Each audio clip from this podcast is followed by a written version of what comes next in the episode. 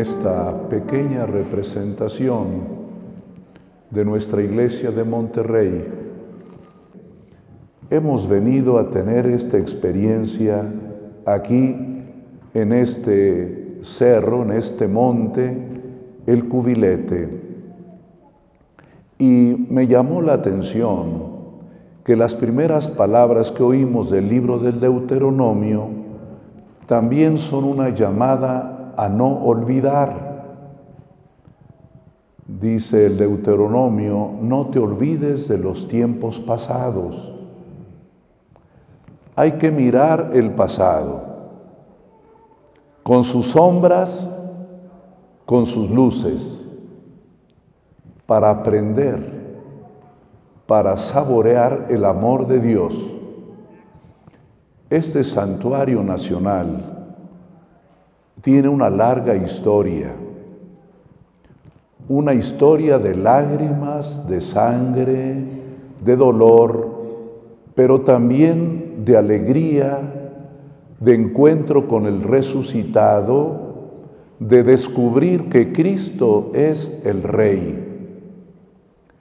El grito Viva Cristo Rey no fue un grito de, de valentía humana, de agresión humana.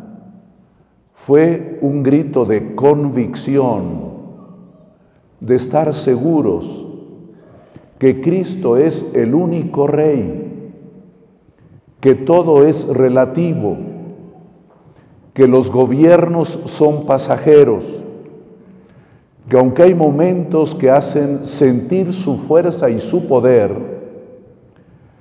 que hacen sentir también su agresión contra la fe, ahí siempre para un creyente, Cristo es primero, Cristo es Rey. La Iglesia tiene siglos, tiene dos milenios, dos milenios de persecución, a veces persecución cruenta, pero también persecuciones de baja intensidad. Y un creyente, ustedes y yo, tenemos que aprender a gustar la maravilla de la obra de Dios. Él prometió y lo cumple, que nada podrá contra la iglesia, las puertas del infierno no prevalecerán contra ella. Puede ser que en algún momento histórico experimentemos la depresión numérica, que a veces sintamos cómo disminuye el fervor religioso, cómo la vida cristiana también a veces se desvanece. Pero tenemos siempre una certeza de que esto sigue adelante, seguirá adelante, que hoy y siempre muchos podrán gustar que Cristo, el Hijo del Hombre, es Rey. Eso simboliza este monumento, este santuario de Cristo Rey.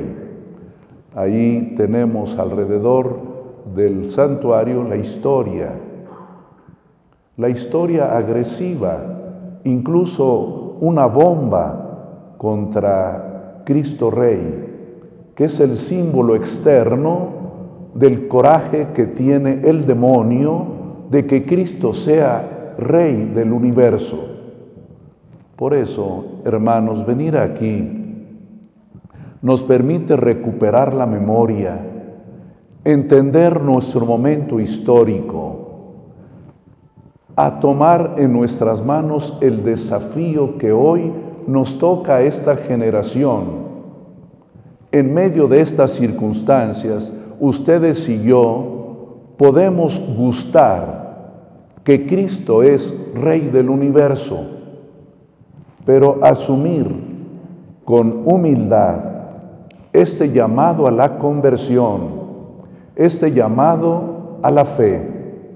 Decía al principio, sentimos cómo disminuye el número de católicos.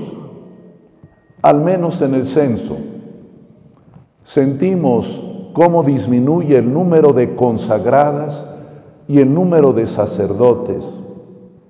Yo les digo, la iglesia también es estacional, así como la naturaleza tiene primavera, verano, otoño e invierno, también la iglesia. La iglesia sabe de momentos altos y de momentos bajos. Sabe de éxitos y de fracasos, sabe de auge y de caída, pero la iglesia, ya sea primavera, verano, otoño, invierno, siempre permanece activa, siempre permanece dinámica, como los antiguos agricultores que incluso en el invierno, cuando no era tiempo de siembra, estaban cuidando las tierras para que se limpiaran y se purificaran y pudiera haber una primavera, un verano, un otoño. Hoy nos toca, hermanos y hermanas, picar piedra. Son momentos más exigentes, pero no por eso menos bellos y desafiantes. A ustedes, hermanos laicos, a nosotros, sacerdotes, obispos, hoy el Señor nos llama a evangelizar, a hablar con la verdad, a defender la libertad y la justicia, pero siempre teniendo como norma, como código de nuestro comportamiento, el Evangelio. A veces podrá ser una palabra explícita, a veces tendrá que ser en un silencio que hable mucho. Tenemos grandes santos que no hablaron, pero que vivieron. Hoy celebramos a Clara de Asís. Allá en el silencio de un convento, en la pobreza, en la oración, contemplando a Cristo, logró que muchos contemporáneos y nosotros recibiéramos ese empuje espiritual, ya sea en el silencio sereno de nuestras comunidades, ya sea en aquellos que tienen que entrar a la discusión pública, nosotros mantengamos sobre todo los criterios del Evangelio. ¿Cuáles son los criterios del Evangelio? Los que Cristo mismo tiene en su persona. El criterio del respeto y del amor. Cristo mismo nos dijo, recen por sus enemigos, oren por aquellos que no los quieren. Es como la iglesia responde a la persecución y a la agresión. Ora por sus perseguidores, para que Dios les conceda, si no reconocerlo en el mismo momento, después entiendan que no actuaron correctamente. Este santuario es siempre un recordatorio para México, para nosotros, sobre la importancia de la libertad religiosa. ¿Por qué hubo tantos mártires? Porque lo único que pidieron es que los dejaran ser libres. Libres de creer, libres de expresar su fe, libres de amar. Y esa libertad siempre hay que estar luchando por ella, porque fácilmente se puede acotar, se puede disminuir, pero con nuestro ejemplo, con nuestra persistencia, con nuestro empuje, el Evangelio tiene que caminar. No es triunfo para la iglesia. Lo único que queremos es que Cristo sea Rey. Y Cristo es Rey a pesar de la muerte de sus discípulos. Cristo es Rey a pesar de su propia muerte. Porque es así como Él ha querido proponer su reinado, su reinado de paz, de amor, de armonía. Como dice hoy el Deuteronomio, no se olviden de los tiempos antiguos. Hay que leer este momento histórico. Luego quedan resabios negativos del pasado. Pero nosotros queremos que la herencia positiva sea la que permanezca. Nosotros estamos aquí gracias a la sangre de los mártires. Gracias a ellos, México cree a pesar de todo. Me atrevo a decir a pesar de nosotros. Por eso esta celebración tiene que dejarnos una gran paz interior. México, como el mundo, hoy se abate entre creer o no creer, entre amar o no amar, entre esperar y no esperar. Queremos que el mundo crea en Dios. Nosotros queremos que México crea en Dios. Pero necesitamos pedir, porque esos son dones divinos, la fe, la esperanza y la caridad. Vamos a tener presente a todo México, desde luego nuestra iglesia de Monterrey, también con grandes desafíos. Vamos a pedir para que tengamos agua. Ahí tenemos nuestro talón de Aquiles, agua. Y que responsablemente nosotros los católicos sepamos usar convenientemente ese regalo divino para que todos tengamos un poco de agua, pero también quiero que pidamos que lluevan vocaciones. Gracias a Dios, seguimos. Y yo les digo que es una maravilla que la sábana se restira y aguanta. Pero vamos a orar. Jesús mismo nos dijo, las vocaciones son fruto de la oración. Rueguen al dueño de la mies para que envíe más trabajadores a sus campos. Vamos a pedirle a Dios.